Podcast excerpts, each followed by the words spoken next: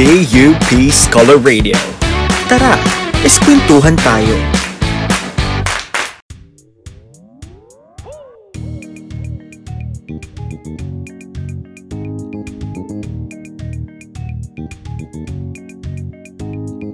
Hello mga ka-isko! Welcome to Is Conversations, Getting to Know You in PUP. An up-close, unfiltered university student podcast just for you.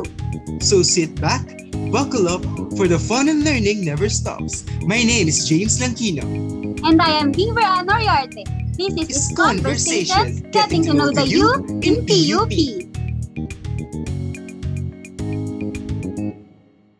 Ayan, James, alam mo ba, tulad ng salang nagsisilbing simbolo ng ating sintang paaralan, Mga ka-isko nating nagpamalas ng husay in both academic and non-academic endeavors are like stars that radiates brightness and excellence like no other.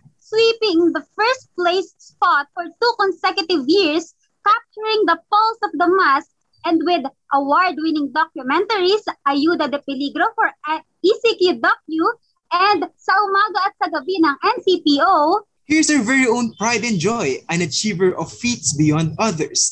Let's all welcome Geraldson Marshall. Hi Geraldson, welcome to his conversations. First of all, Hello meron po. ka bang yan, meron ka bang nickname para ma-address ka namin properly? Kasi parang ang haba ng Geraldson.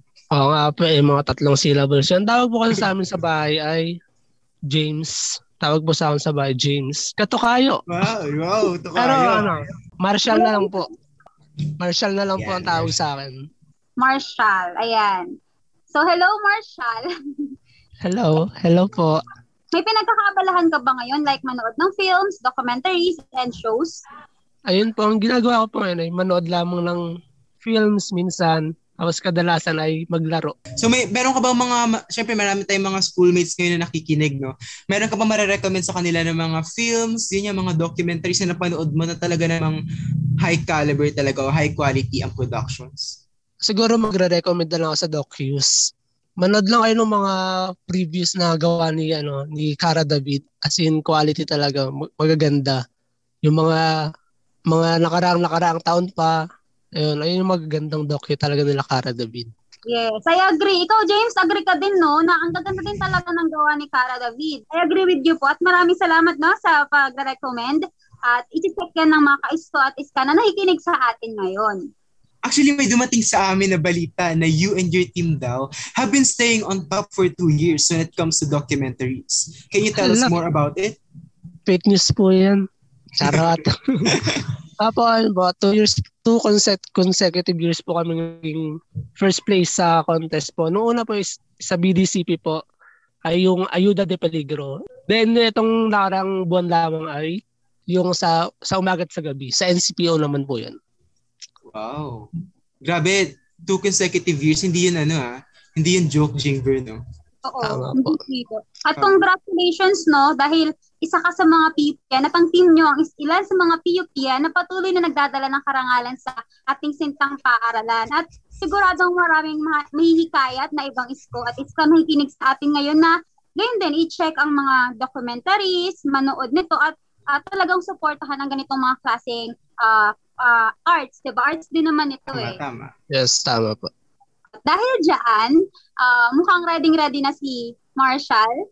Dadako na tayo sa ilang mga tanungan ngayon para naman magbigay pa tayo ng ibang kaalaman sa mga listeners natin ngayon. So please tell us, our listener, our listeners na rin, briefly what is Ayuda de Peligro and sa umaga at sa gabi at anong ang tungkol dito, sa anong niinog yung story, your award-winning pieces, and what do you think is its appeal to claim its first spot? So, sisimula po muna tayo sa Ayuda de Peligro po. Yung Ayuda de Peligro po ay tungkol po ito sa mag-asawang pulubi po na nag-aabang lamang po ng ayuda ng ECQ po na didocument lang po namin yung buhay niya. As in, binidyoan po namin nung may nagbigay ng ayuda sa kanya. Ayun, bang sinare lang namin yung kwento na habang nag-aabang siya ng ayuda, ano yung nagkakaabala niya sa buhay. Tapos yung isa naman ay sa umaga at sa gabi, isang estudyante na habang nagtatrabaho ay tumutulong sa magulang niya na magtinda ng mangga. para lamang maitawid yung dulot ng pandemya na kahirapan.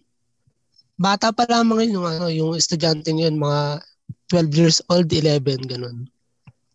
Kaya maganda yung story niya talaga na ibahagi para ma-inspire yung, at saka para mamulat yung mga tao sa totoong sitwasyon ng ating bansa ngayon. Tama. Alam mo, that's the good thing, no, James, sa mga ganyang klaseng dokumentarista kasi binibigyan tayo ng glimpse tungkol sa totoong mukha na nangyayari sa lipunan natin ngayon. Lalo na ngayon may pandemya, hindi ba, James? Totoo, pinapakita nito kung ano nga ba ang mga kaganapan o kasalukuyang kaganapan na meron tayo sa lipunan natin na hindi masyado napapagtuunan ng pansin na tayo uh, bilang mga you know communication students yung goal natin is to showcase this ano this um situations into the materials na gusto nating i-produce. And you know very very we are very thankful na we have um people like Marshall na nagpapakita ng ganito mga documentaries. Kasi alam natin na maraming tao mga privilege na hindi nila alam na these situations are actually happening in real life. And yung mga documentaries na to, ang nagbibigay sa kanila ng chance to reach out din dun sa mga tao na nangangailangan ng tulong. Yes, I agree with you. Ito yung mga ganitong klaseng documentary sa dahil nga naglalaman sila ng katotohanan. Parang ito yung call to action, di, di ba? Lalo na sa mga taong nasa taas at sa mga tao na kailangan din tulungan yung community o yung nasasakupan nila, di ba? So maraming salamat para doon, Miss Us Marshall. So kung pipili ka at mabibigyan ka ng pagkakataong pumili between Ayuda de Peligro at sa umaga at sa gabi, ano yung pipiliin mo between the two and why? Um, siguro yung pipiliin ko itong bago namin ginawa na yung sa umaga at sa gabi. Kasi sa Ayuda de Peligro is nag-edit lang ako doon eh, tapos concept. Parang wala ako mismo sa sa ano sa lugar na kung saan sinut yun. So, well, sa ano naman, sa, sa umaga at sa gabi, simulat hanggang sa pag-upload doon ako. Kaya mas na, mas, mas naramdaman ko yung ano, yung story ng subject namin nun. Kaya mas gusto ko, ayun yung mas gusto ko kasi mas naramdaman ko siya. Kumbaga, ano, kumbaga mas malapit sa puso mo yung sa umaga sa gabi kasi ah, simula tama. umpisa ng production hanggang dulo, kasama ka sa paggawa ng documentary na yun. Oh, kasi medyo medyo maigpit kasi nung mga panahon ngayon eh, nung sa Ayuda de Peligro medyo mahirap lumabas kaya hindi ako makasama sa production mismo. Sabi nga ni Kim Chu, bawal lumabas. bawal lumabas. Pero you know, um ngayon nga nalaman namin na yung ano pala, kumbaga, kung ano yung mas malapit sa puso mo, kumbaga, yun yung ano, yun yung kagandahan ng mga documentaries na ginagawa mo. Kasi aside from tinutulungin mo yung ibang tao na maging mulat, is mas napapalapit yung puso mo sa bagay na mas gusto mong ginagawa. Is nga, paggawa ng mga documentaries. Pero ang tanong ko, gaano ba kahalaga sa'yo yung paggawa ng mga documentaries? Ayun na nga. In documentary kasi is sa paraan ng pagsulat kasi, di ba? Nag inform tayo ng tao. Sa documentary, di, nag inform tayo sa pamamagitan ng visual. Vis, mas madali kasi mas mas madali talagang magbahagi ng impormasyon pag may visual. 'Di ba? Kaya kaya mas maganda talagang gawin yung documentary to inform the people talaga na may pakita yung istorya ng bawat isa maganda nga, totoo nga naman talaga na iba talaga yung impact kapag nakikita mo mismo sa sarili mong mga mata yung kalagayan ng mga tao na subject ng documentary. Pero ano ba yung, ano ba yung ano nyo, yung parang nagiging sistema nyo or nagiging inspiration nyo sa pag-come up ng mga concepts sa inyong mga documentary. At siguro ito na lang din na um, kailan mo na-realize na ito pala yung passion na gusto mong tahakin or dito ka pala, dito, ito pala yung humugot ng interest mo bilang isang individual? So, simula mula sa mga concept. Yung mga concept na ginagawa talaga namin is, di ba, idol nga namin si Cara David. Kasama, yung kasama ko kasi, siya talaga yung naghimok sa akin kung, pa, kung paano pumasok sa documentary.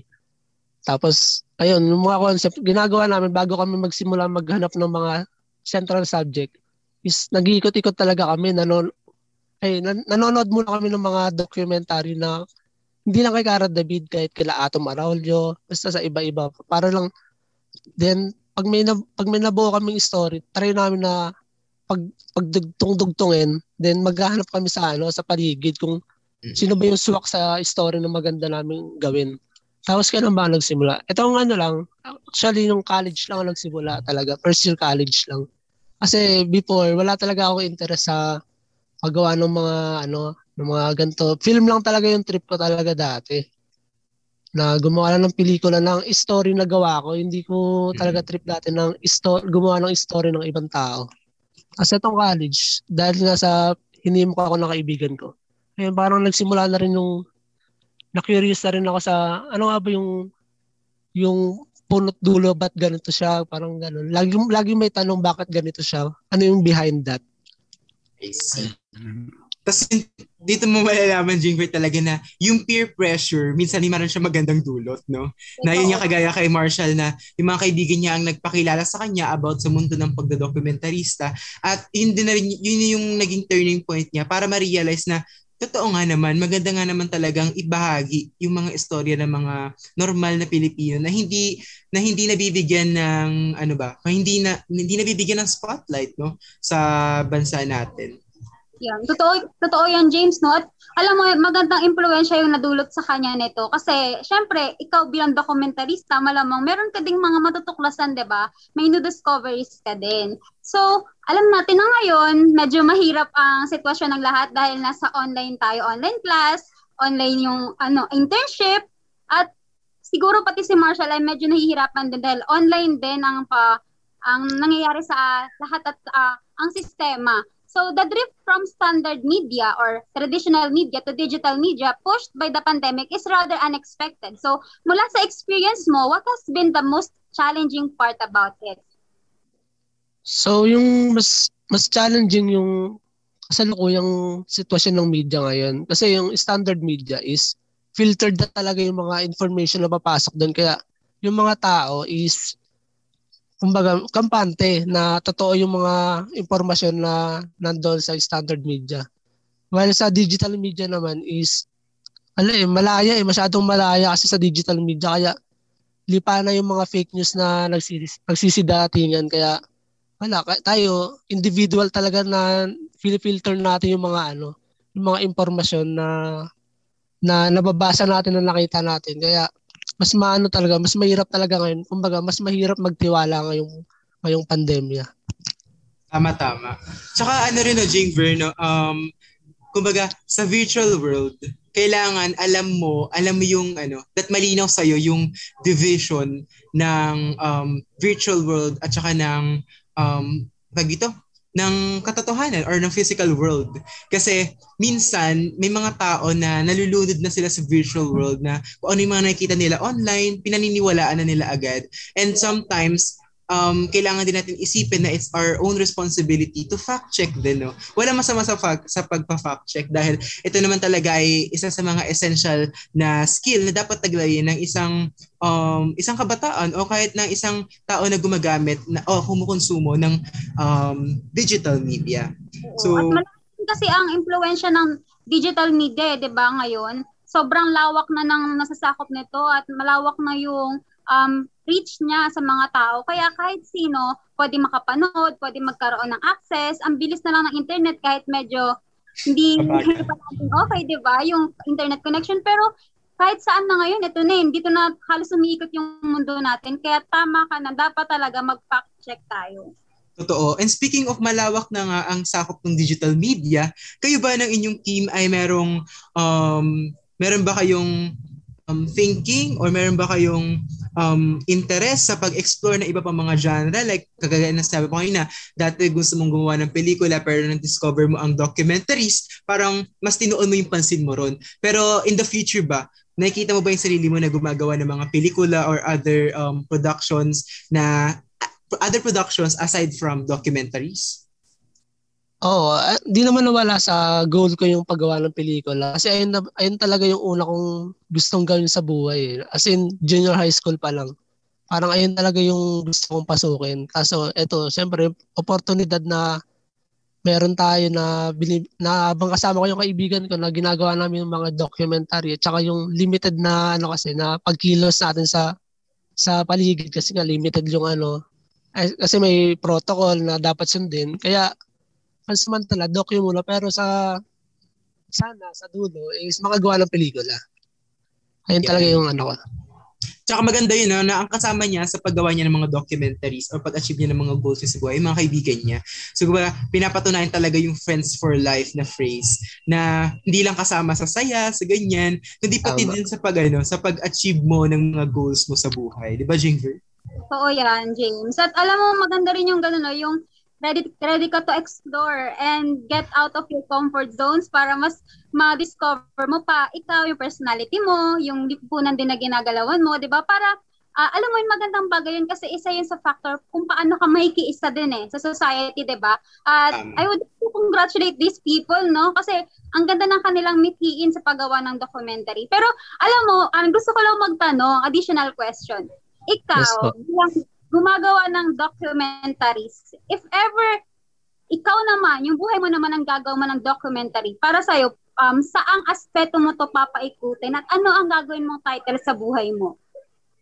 Mm, siguro kung buhay ko yung gagawin documentary, siguro mas iikot to sa sa genre ng ano ba, yung mood na, yung mood na lang nito, siguro yung masaya, tapos medyo malungkot.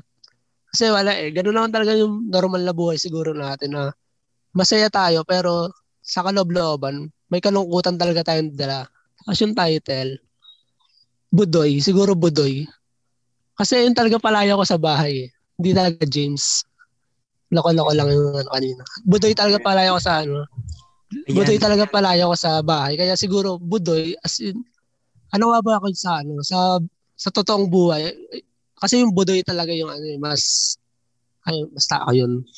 Yeah, sa mga nanonood ng MMK dyan, isag yun sa 2366 para manalo kayong 50 pesos load. Charot lang walang ganun. Yeah. Pero you know, um, siguro, um, ang ang nakuha ko dun sa ano na yun, sa sinagot niya na yun is that yun nga aside from yung masaya at lungkot which is yun nga realidad ng buhay na pinapakita rin naman talaga sa mga documentaries siguro isa sa mga ma-highlight dun is yung paggamit niya ng sarili niya ah, ng passion ay ng skills niya and talents niya in you know and help yun nga kagaya sabi natin kanina in helping other people realize na marami pang mga bagay marami pang mga istorya sa Pilipinas ang hindi pa naipapakita at we are very thankful na meron tayong mga tao, meron tayong mga dokumentarista na willing na mag-research, na humanap ng mga case studies para itampok doon no, sa mga ginagawa nilang documentaries. Totoo. At sigurado, marami tayong matututuhan sa life story pa lang niya, no? Kasi alam natin na, ayan, na, ang ganda din ng reality ng buhay. Kasi ayan din yung gusto ko sa mga documentaries na totoo ito eh. Hindi mo lang to cut ng isip. Totoo itong nag exist At napakaganda ng buhay, di ba? Isipin mo na lang sino ba yung writer ng buhay? Bakit ganito kaganda yung storyline? Ganito kaganda yung nangyayari sa buhay natin? Although may mga grace tayo sa buhay, may mga clouds sa buhay, hindi pa laging smooth sailing ang buhay. Pero uh, in one book, napakaganda niyang pa, pabasahin at napakagandang uh, balikan yung mga chapters ng buhay natin. And thank you for your answer, Mr. Marshall. At nakaka-inspire ang yung mga gawa at ang yung story din. Totoo na, totoo talaga. Super dami talaga nating matututunan sa panonood lang ng mga documentary. Siguro gamitin natin itong opportunity na to no, para sabihin sa mga schoolmates natin na tangkilikin yung mga documentaries na gawang Pinoy. Marami tayong documentaries na available sa YouTube, meron din sa Netflix kung available kung meron kayong subscription or kung meron kayong chance na makapanood kasi napakarami pang istorya sa Pilipinas and dapat i tag dito na dapat ilagay sa mainstream media. And yun, kaya sobrang saludo talaga sa lahat ng mga documentary documentarista dyan. Jingrid, no? Yes, maraming salamat din dun, James, no? At ayan, tandaan natin na, syempre, tangkilikin natin ang mga gawang Pinoy. At itong mga nagsim- natin itong mga nagsisimula pa lang na dokumentarista kasi for sure, maray- malayo ang mara- mararating nila at marami pa silang a field na ah, may explore. So, ngayon, syempre, wag niyo rin kakalimutan na if you have time, panoorin ang docus na gawa nila Je. At syempre, aside from Je as dokumentarista, curious naman tayo bi ah, sa Je bilang isang estudyante, bilang isang historian. gaya. Ano kaya ang top 3 to go places ni Je or ni Marshall as a student sa ating sintang paaralan? Ayun nga, yung kadalasang napupuntahan ko nung first year na face-to-face class ay yung Lagoon, Linear Park, tsaka yung CMO, yung office na kinabibilangan ng organization ko. Kaya ayun lang yung tatlong lugar talaga na napupuntahan ko dati no face-to-face pa. Tama. So Lagoon, Linear Park, tsaka CFO. Ikaw ba, Jingbe, meron ka bang alaala sa mga tatlong yun? O meron ka bang uh, gustong balikan sa mga lugar na yun? O pati yung mga schoolmates natin dyan, no, nanonood, ay nakikinig. Baka meron kayong naalala? Yes, ako gusto ko din balikan yung Lagoon kasi ayun nga, kagaya ng sabi ko sa ilan din nating episodes, sa past episodes din natin, masaya din dun kasi masarap yung pagkain. Ikaw, James, saan naman yung ano mo? Sino naman, I mean, ano pala? Sino? balikan sa PUP. Ako siguro sa Linear Park na lang. Ha? Issue pala. Hindi kasi sa Linear Park, doon talaga kami tumatambay ng mga friends ko. Pero ayun, sobrang refreshing kasi doon on my part kasi mahangin, ganyan. Tapos doon kami talaga tumatambay. Lalo na nung first year kapag NSTP. Kasi sa likod lang kami ng lab high. So ano, af- gilid na ng Linear Park. So doon kami tumatambay. Doon kami kumakain kapag lunch, ganyan. After PE, doon tumatambay. So you know, um, nakakamiss talaga yung sintang paaral. Lalo na ngayon na mag-iilang taon na tayong hindi nakakabalik doon. So, ay alam natin yung mga schoolmates din natin ngayon ay nagre-reminisce na rin no sa so, kung ano nga ba yung mga dati nilang ginagawa sa mga lugar sa iba't ibang mga lugar sa PUP. Mula sa tatlong yon, mula sa Lagoon, sa Linear Park at sa CMO, pipili ka ng isa kasi stick to one tayo. Pipili yeah. ka ng isa na pinaka mo at explain mo kung bakit. Ano yung pinakamasaya experience mo doon? Bakit ayun ang gusto mong puntahan? So para sa akin, yung pinaka gusto ko talaga puntahan doon ay gaya nga sa iyo ano, Ate Jimber, yung Lagoon, yung Lagoon po kasi 'di ba nung yung mga una ko talagang kasama kasi sa PUP is yung mga ka ko talaga. Medyo di ko pa close sa mga klase ko noon kasi bago-bago. Doon talaga kami nagkikita-kita ng mga ka-old mates ko. Kaya Lagoon talaga yung memorable talaga na doon kami nag-iingay kasi maingay naman doon di halata. Doon kami nag-iingay ng mga tropa ko. Kaya masaya sa Lagoon. Mura pa yung FEWA. Super. Um, Tsaka daming ano, doon daming pagkain na pasok sa budget ng mga scholar ng bayan. Pero ito siguro, dito kasi sa Is Conversations, meron kaming isang importanteng tanong at lahat ng guests namin no simula episode 1 to episode 6 nahirapan sa pagsagot ng tanong na to. Sa sobrang sa sobrang ano nito, sa sobrang importante ng question na to, dapat dito na lang tayo nagsimula kanina. Charot. De, pero you know, um, meron kami importanteng tanong. Jingver, itanong mo. Yes, feeling mo side lang naman na hindi naman siya ganun kahirap. Ito, ang tanong namin sa'yo, Je, uh, Marshall, ano ba, puro ko, Je, how would you describe you as a PUPian? So you will give uh, an adjective that starts with letter U bilang mag-describe sa'yo uh, bilang isang PUPian. Um, siguro yung U para sa akin sa, sa word na PUP ay umuusad. Kasi, di ba, pansamantalang natigil yung mundo natin ngayong pandemya.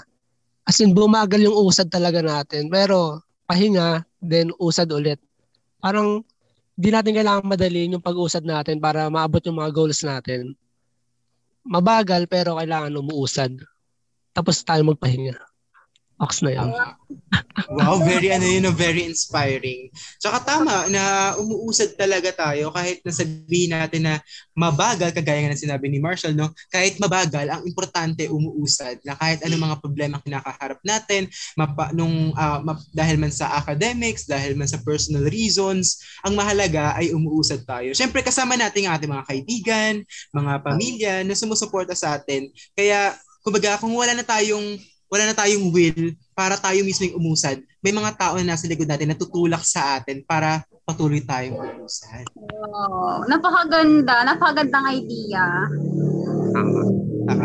At ngayon naman, Marshall, baka meron kang social media accounts or YouTube channel kung saan pwedeng mapanood ng ating mga schoolmates ang mga susunod pang gagawin mga documentaries.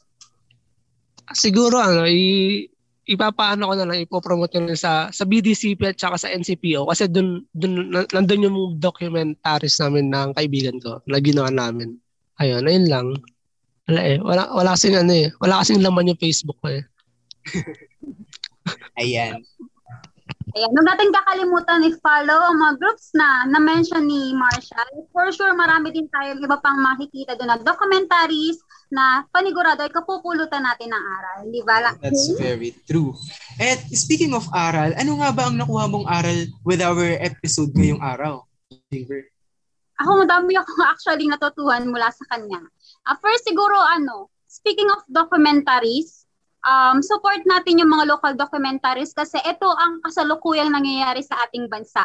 And whatever we see sa mga documentaries na yun at mapanood natin, sa tingin ko hindi lang basta natin kailangan na makisimpatya at makialam or ma- maging maalam. Kailangan din nating makialam in a way na makakatulong tayo dahil responsibility natin yon as a mamamayan at maging call to action din to para sa mga, ayun nga, yung kagaya ng sabi ko kanina, sa mga nasa taas na um, sana wag, wag tayong mabulag na napakaganda or napakaayos ng lipunan natin ngayon kasi marami pa tayong hindi alam at marami pa tayong dapat solusyonan. And sa life lesson naman ni Jay, gusto ko yung part na um, umuusad tayo kahit mabagal, importante nga ay umuusad at magpahinga. So, alam mo yon uh, personally, sa mga nakikinig sa ating isko at iskano, alam natin na marami dyan exhausted na, pagod na at nag struggle sa buhay natin kasi hindi naman tayo pare-parehas nasa isang barko, di ba?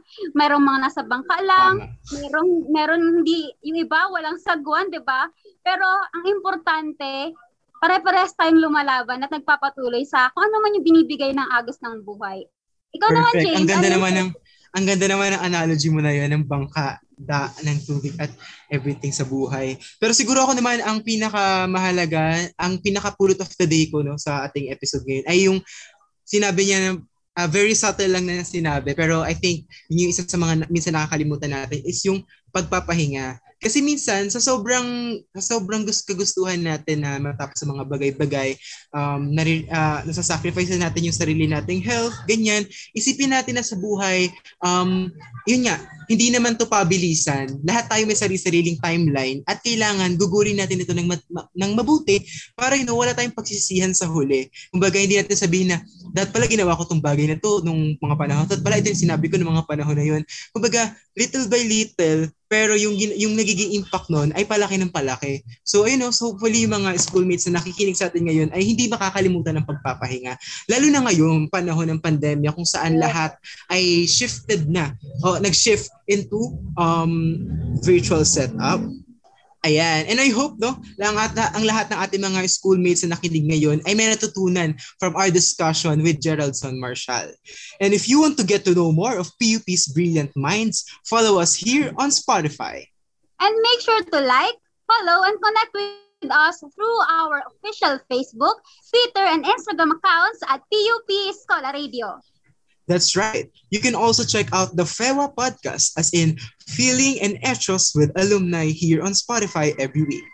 At hindi lang yan, James, ha, because we got more dahil hindi rin papahuli ang ating mga professors. Follow faculty as in capital T-E-A also here on Spotify and enjoy a weekly tea with them. Yes, we have a lot more in store for you guys, so don't forget to tune in with us every week. And that's it, mga kaisko. That wraps up today's episode. So don't worry because more fun-filled learning experience awaits you.